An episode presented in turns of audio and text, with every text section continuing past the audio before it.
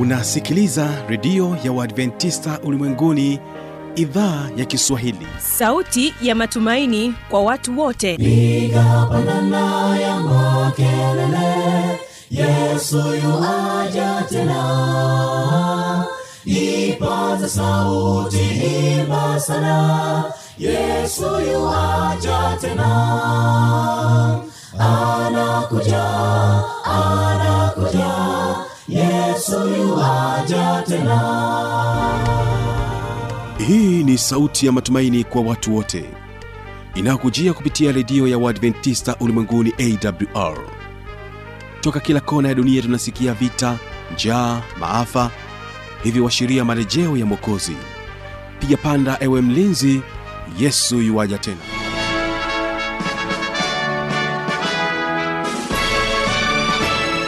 unaendelea kuitegea sikio idhaa ya kiswahili ikikutangazia moja kwa moja kupitia masafa mafupi ya mita beni 25 kutokea mkoani morogoro. Na kumbuka unaweza kunipata kupitia awr tanzania na kupitia kisima fm masafa ya 89.7 kutokea kule nchini kenya. Naamini ya kwamba msikilizaji wangu huko tayari kabisa kuweza kubarikiwa katika kipindi hiki cha biblia ya kujibu. Unaweza kunipata kupitia mtandao wetu wa www org tunao waimbaji wa kwaya ay imbagala wanakwambia je umechoka huo ndio wimbo wa kwanza ambao tutausikiliza kabla ya kusikiliza kipindi hiki cha biblia ya kujibu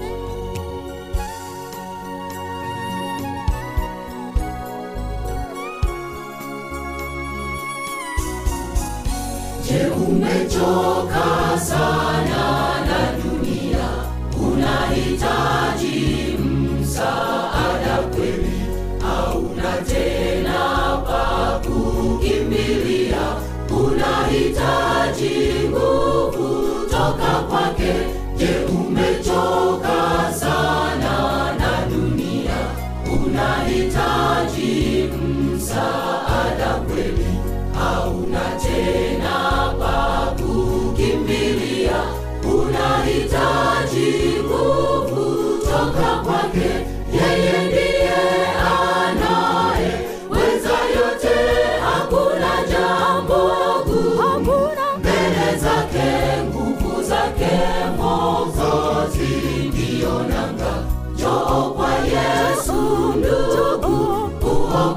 na katika wimbo wa pili tutakuwa na waimbaji wa kwaya nkurunziza kutoka kule rwanda wanakuambia yote yametimia.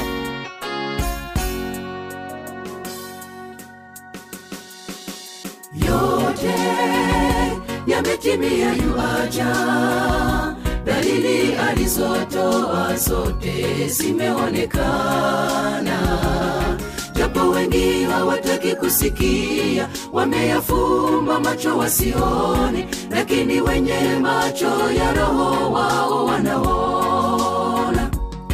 Hivi kwa nini hutaki kuamini? Wafumbia macho yatendekayo kama huyaoni vita vimeifunika dunia vurugu zisizo za kawaida na mengine mengi yalotabiriwa yatimia na hii leo tutakuwa naye habi mshana pamoja naye mchungaji emmanuel mkeni wakijibu maswali yako. Jiandaye kuweza kupata majibu ya maswali yako. Na kwa kuanza basi waimbaji wa ay mbagala na wimbo je umechoka? Ndio wanafungua matangazo yetu kwa siku ya leo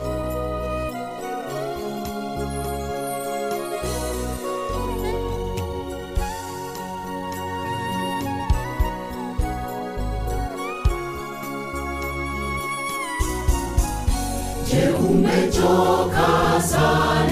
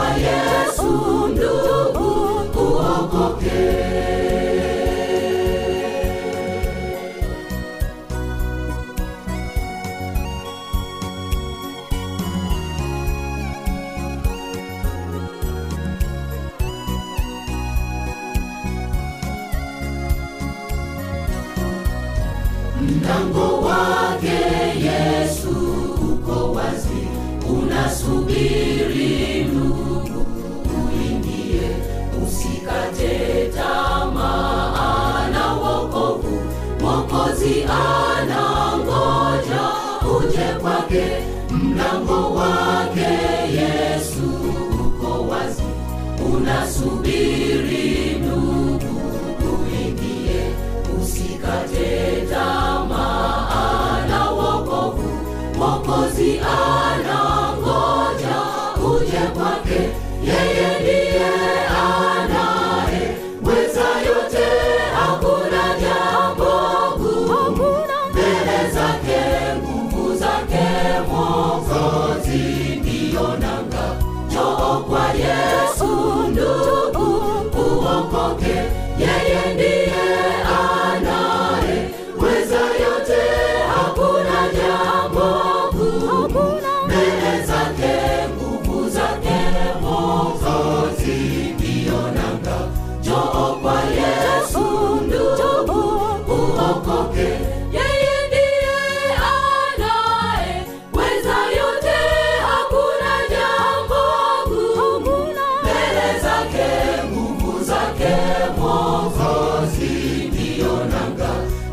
joo kwa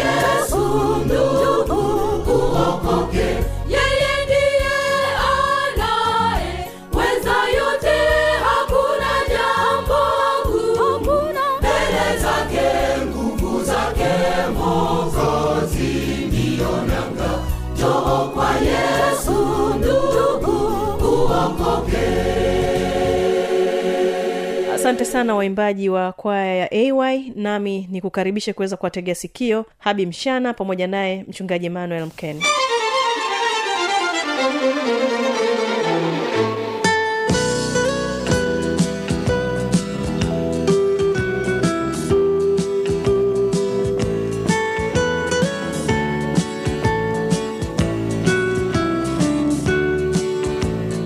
napenda nikukaribishe katika kipindi cha biblia ya kujibu kwa siku hii ya leo. Mimi ambaye ninasimamia kipindi hiki naitwa habi machilumshana nimepata nafasi ya pekee sana kuwa naye mchungaji emmanuel ahadi mkeni ambaye atakwenda kujibu maswali ambayo wewe msikilizaji umeyauliza. Na hivyo basi ninakusihi tuwe sote mwanzo hadi mwisho. Naamini ya kwamba lile swali au jambo ambalo limekuwa likikutatiza kwa muda mrefu linakwenda kupata majibu yake basi nipende kumkaribisha mtumishi wa mungu. Habari ya wakati huu? Habari hii njema. Ndiyo mchungaji. Naam. Karibu sana kwa ajili ya maswali ambayo yametufikia hapa studio. sana.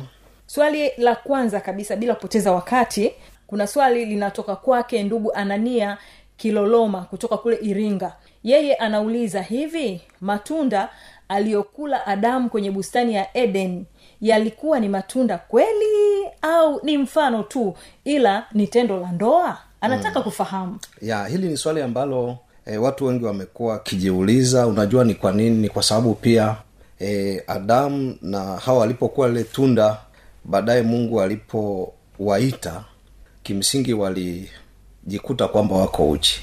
Lakini tusome katika kitabu cha mwanzo tatu mstari wa sita aa, neno la mungu linasema mwanamke alipoona ya kuwa ule mti wafaa kwa chakula.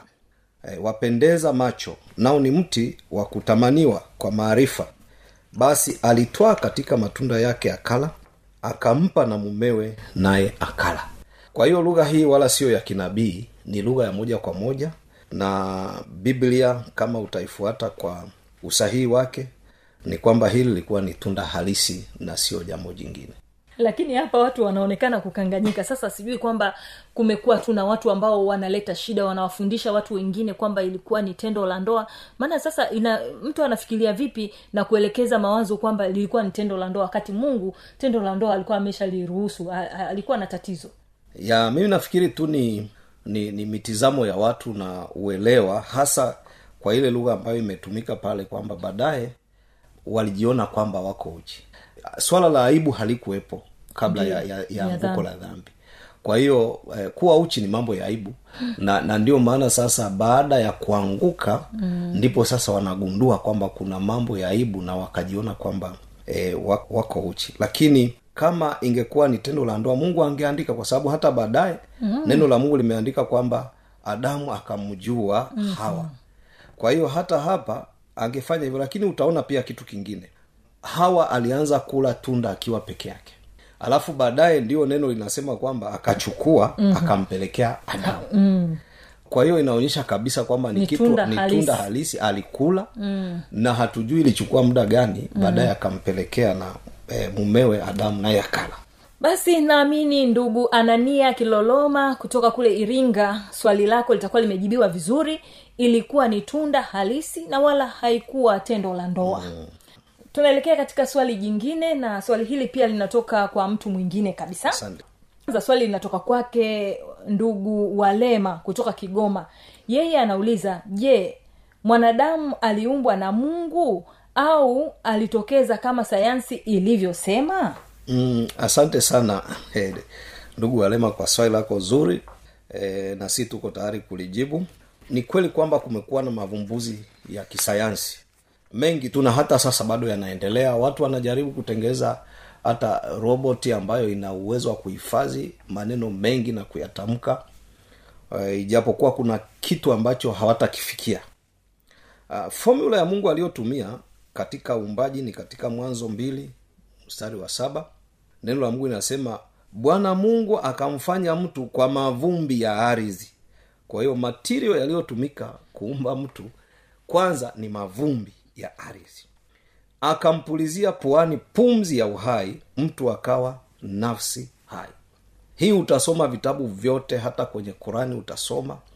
Utagundua tu kwamba hakuna lugha nyingine iliyotumika zaidi ya kusema kwamba mungu akatoa mavumbi ya ardhi akaumba na baada ya hapo akapuliza pumzi ambayo ndio pumzi hii.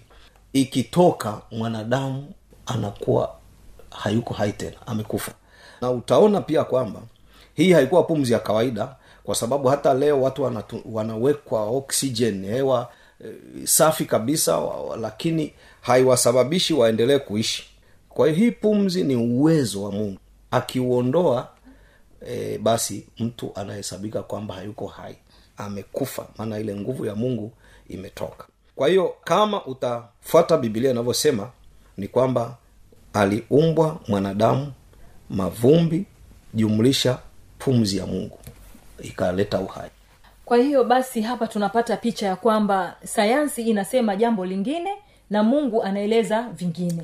Kwa hiyo kwenye suala la uumbaji kwa sisi tunaamini kwamba mwanadamu aliumbwa na mwenyezi Na Mungu. mungu. Na namna alivyoumba basi ndio hivyo pumzi ya uhai plasi Mavumbi. mavumbi. Yeah. mwanadamu anapatikana Yeah. mwanadamu anakufa pumzi ya uhai inapoondoka Ina, na anarudi tena wapi mm. mavumbini Aya, naamini ndugu walema utakuwa umebarikiwa na majibu hayo ambayo mtumishi wa mungu amekupatia na sasa ninakwenda kwa mtu mwingine ambaye ameuliza swali jingine hapa Naam. huyu ni ndugu william mwajombe ndugu william mwajombe yeye anatokea kule mkoani mbeya na swali lake analoliuliza anasema mbona manabii hivi sasa ni wengi sana? Manabii yani yeye anatatizika na, Na manabii. manabii. Sasa anataka kujua je wote ni manabii wa mungu?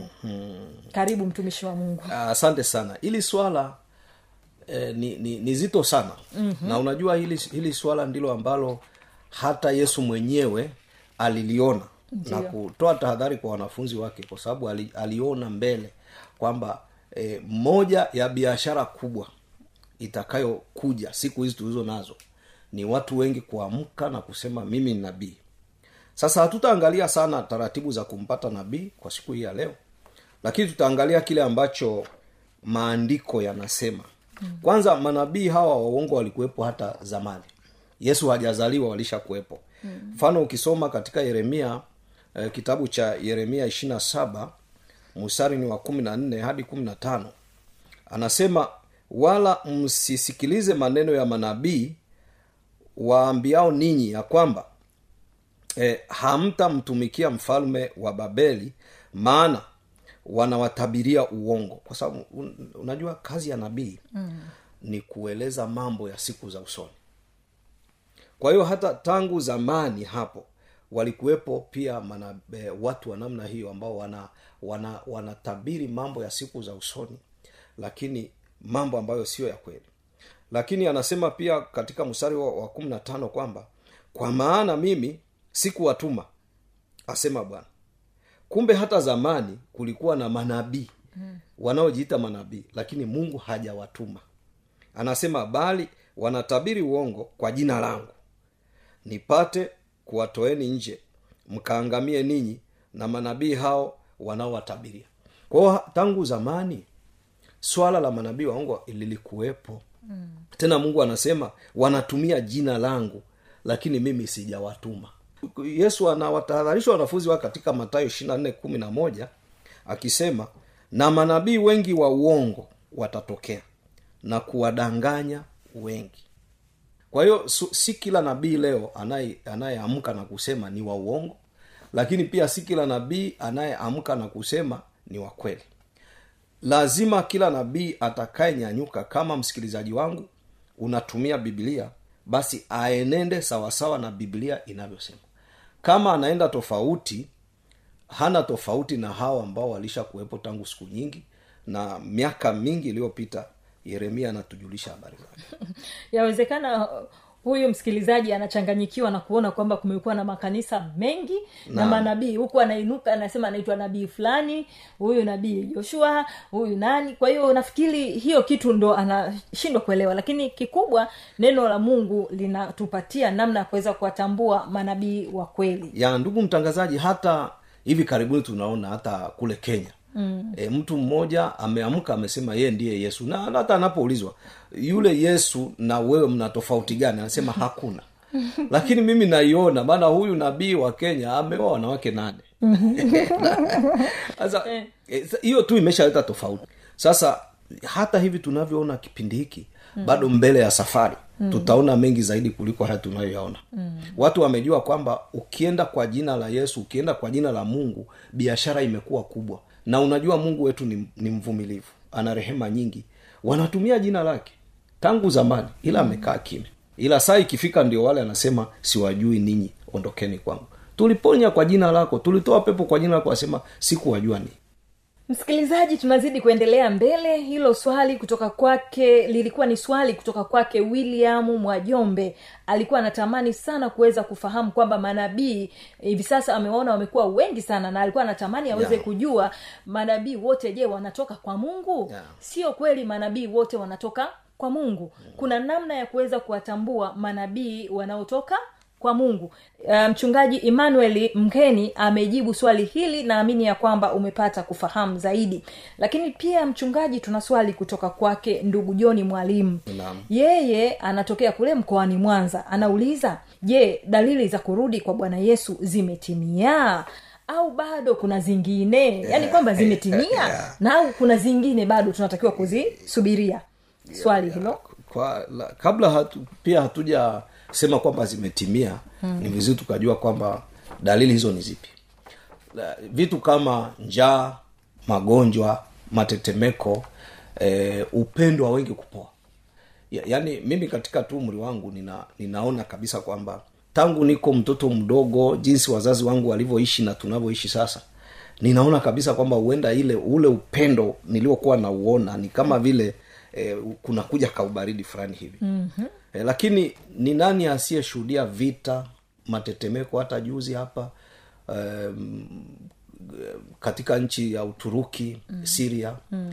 E, na, na nchi zingine za hapa jirani msumbiji na kwingineko matetemeko ya kutisha yametokea na watu wengi wamekufa isipokuwa kuna mambo mengine machache ambayo hata hivyo hayajawekewa muda kwamba ni lini yatatimia kwa hiyo ninachoweza nikasema ni kama vile dalili zote zimetimia isipokuwa zile chache ambazo kwa kweli kama tukiziona uh, tunajua tu kwamba hakuna kilichobakia. Bwana wetu yesu yuko mlangoni. Kwa hiyo kwa ujumla naweza kusema karibu asilimia zote za dalili zimeshatimia. Zimeshatimia. Ah, kubwa kuliko kwamba upendo wa wengi Eh, utapoa. utapoa. na, na, na pengine hili linaweza likawa mimi au yule au yule mwingine asijue kwamba upendo umefanya nini umepoa yeah. anaweza akaona kwamba upendo huko vile lakini kwa kweli kwa wale waliopata ule upendo wa awali wanatambua hakika huu wa sasa sio wenyewe ya na ndugu mtangazaji imefika mahali hata watu wenyewe tu nafsi zao hawajipendi yaani wenyewe tu imefika mahali kwamba yaani mtu anachukia watu na hadi yeye Yeye mwenyewe anajichukia. anajichukia. Vi- vi- mambo ya kujiua mm. kujipiga risasi mm. kujinyonga E, yani watu wamehama kutoka anaua baba yake anaua mama yake kwa, kwa hadhara kabisa. Yeah. wa, wazazi ana, anapiga mtoto anamua kwa sababu tu ya kitu kidogo kabisa. Yeah. lakini watu wamefika mahali pia sasa swala la kujiua limeongezeka. Na unajua hilo halijaanzia moyoni mwake. Ilianza kidogo kidogo. Mpaka mtu anafika mahali anasema huu mwili wangu ha, ha, haupaswi kuishi tena. Nao anauchukia ni kuonyesha kabisa kwamba upendo wa wengi umepoa na haimaanishi kwamba upendo upo bado kuna watu wanaopendana sana mm. lakini asilimia kubwa ya watu sasa Upendo wao umepungua. umepungua asante mchungaji kwa majibu hayo naamini ndugu joni mwalimu atakuwa amepata majibu ambayo alikuwa anayahitaji maana alikuwa yuko katika kutaka ufahamu zaidi na unabii kutimia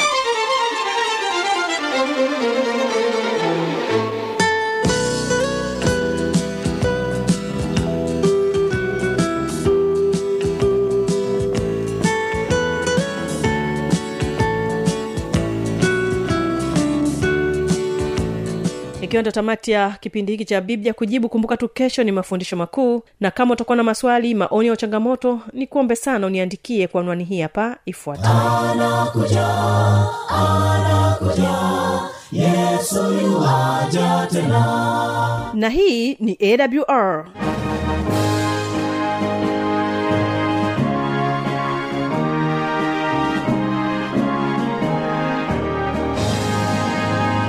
redio adventista ulimwenguni awr sanduku la posta 172 morogoro tanzania. Anwani ya barua pepe ni kiswahili at awr org. Namba ya mawasiliano simu ya kiganjani 653 570814 na pia unaweza kuwasiliana nasi na idhaa ya maasai kwa nambari 769 986355 ukiwa nje ya tanzania kumbuka kuanza na namba kiunganishi alama ya kujumlisha 255 unaweza kutoa maoni yako kwa njia ya facebook kwa jina la awr tanzania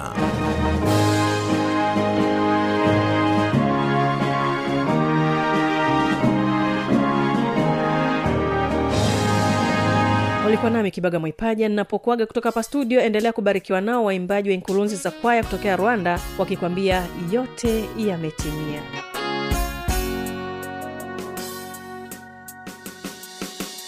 Yote yametimia yuaja dalili alizotoa zote zimeonekana japo wengi hawataki kusikia. Wameyafumba macho wasioni, lakini wenye macho ya roho wao wanaona.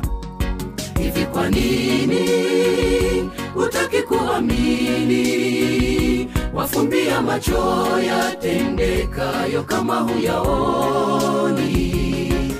vita vimeifunika dunia vurugu zisizo za kawaida na mengine mengi yalotabiriwa yatimia. Acha kupuzia ndugu kwani kila jambo limewekwa wazi. Dunia ya wakamoto mauaji ya kutisha.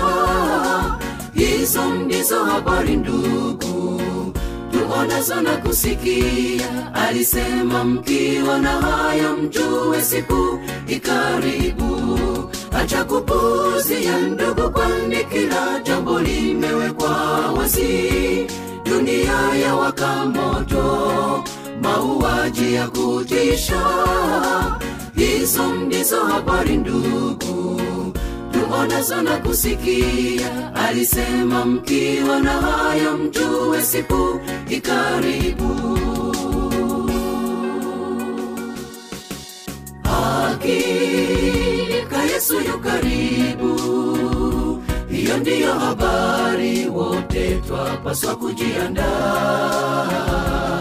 Na wale wasiotaka kusikia wanakerwa na habari hizi kamwe sitanyamaza nitasema na wasikie. Watu wengi wanapohubiriwa habari ya kuja kwa yesu husema ni vitisho. Dunia imekuwa tamu kwao tama mbaya imewatawala kwa kuwa wengi katika vurugu hizo hupata. Acha kupuzia ndugu kwani kila jambo limewekwa wazi. Dunia ya wakamoto, mauaji ya kutisha hizo ndizo habari ndugu. Tuonazo na kusikia alisema mkiwa na haya mjue siku ikaribu. Acha kupuzia ndugu kwani kila jambo limewekwa wazi. Dunia ya waka moto mauaji ya kutisha. Hizo ndizo habari ndugu tuonazo na kusikia. Alisema mkiwa na haya mjue siku ikaribu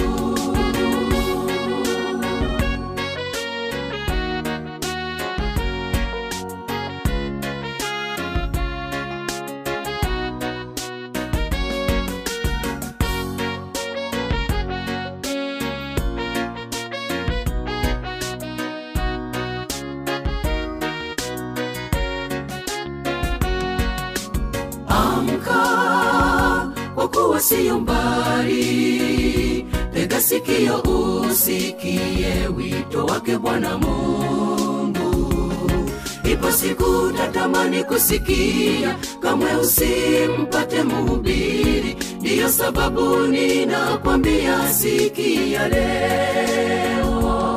Acha kupuzia ndugu kwani kila jambo limewekwa wazi. Dunia ya waka moto mauaji ya kutisha. Hizo ndizo habari ndugu. Tuonazo na kusikia alisema mkiwa na haya mjue siku ikaribu acha kupuzia ndugu kwani kila jambo limewekwa wazi. Dunia ya waka moto mauaji ya kutisha. Hizo ndizo habari ndugu tuonazo na kusikia. Alisema mkiwa na hayo mjue siku ikaribu